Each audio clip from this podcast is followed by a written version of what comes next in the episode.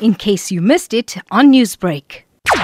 With COVID, there's been a lot more use of technology, obviously with online teaching as well, and then therefore bringing it into the classroom. And it's a wonderful, wonderful teaching tool. You, you're able to use that to enhance and enrich the learning that's happening in the classroom, which is wonderful. And the children are so at home with modern technology and coding, and they pick it up much quicker than us adults do. Okay, so you do touch on coding and yes, things. Yes, we do. Stage five, they actually do coding uh, as part of their curriculum. And um, in the younger grades, it's just basically looking at introducing it in any way, shape, or form that it actually enhances the learning. Now, one of the classrooms actually had keyboards and a little mirror and a little cell phone and things like that to allow children to play. How do they react to these toys?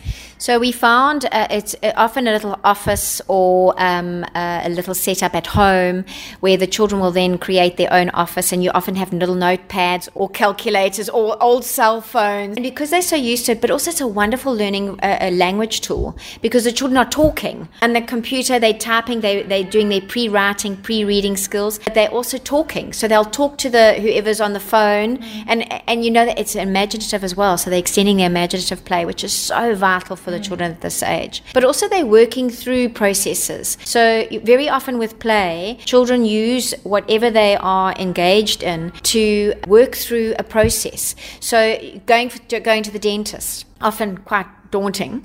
Uh, but if you've got a dentist shop set up or a dentist office, children will use that to process that experience and put it into their in, into their learning. Using the fake toys, as it were, yes. the, the the keyboards that are not hooked up and things. Does it also help to reduce their screen time versus their play time? We don't have screen time per se. The children don't have access to computers in the ELS. We don't have computers per se that are uh, working. The imaginative ones we do, and with coding, it's it's in a lesson or it might be brought in with the televisions and that are in the classrooms. That's only for a learn as a learning. So if you're doing something like with the owl in stage four, if you're learning about the owl, the teachers might have the owl's calls on playing through the, the, the screen, or they might show you the flight of the spotted eagle owl, and then it gets turned off. So the TVs are only used as a teaching medium, not on all day. Newsbreak, Lotus FM, powered by SABC News.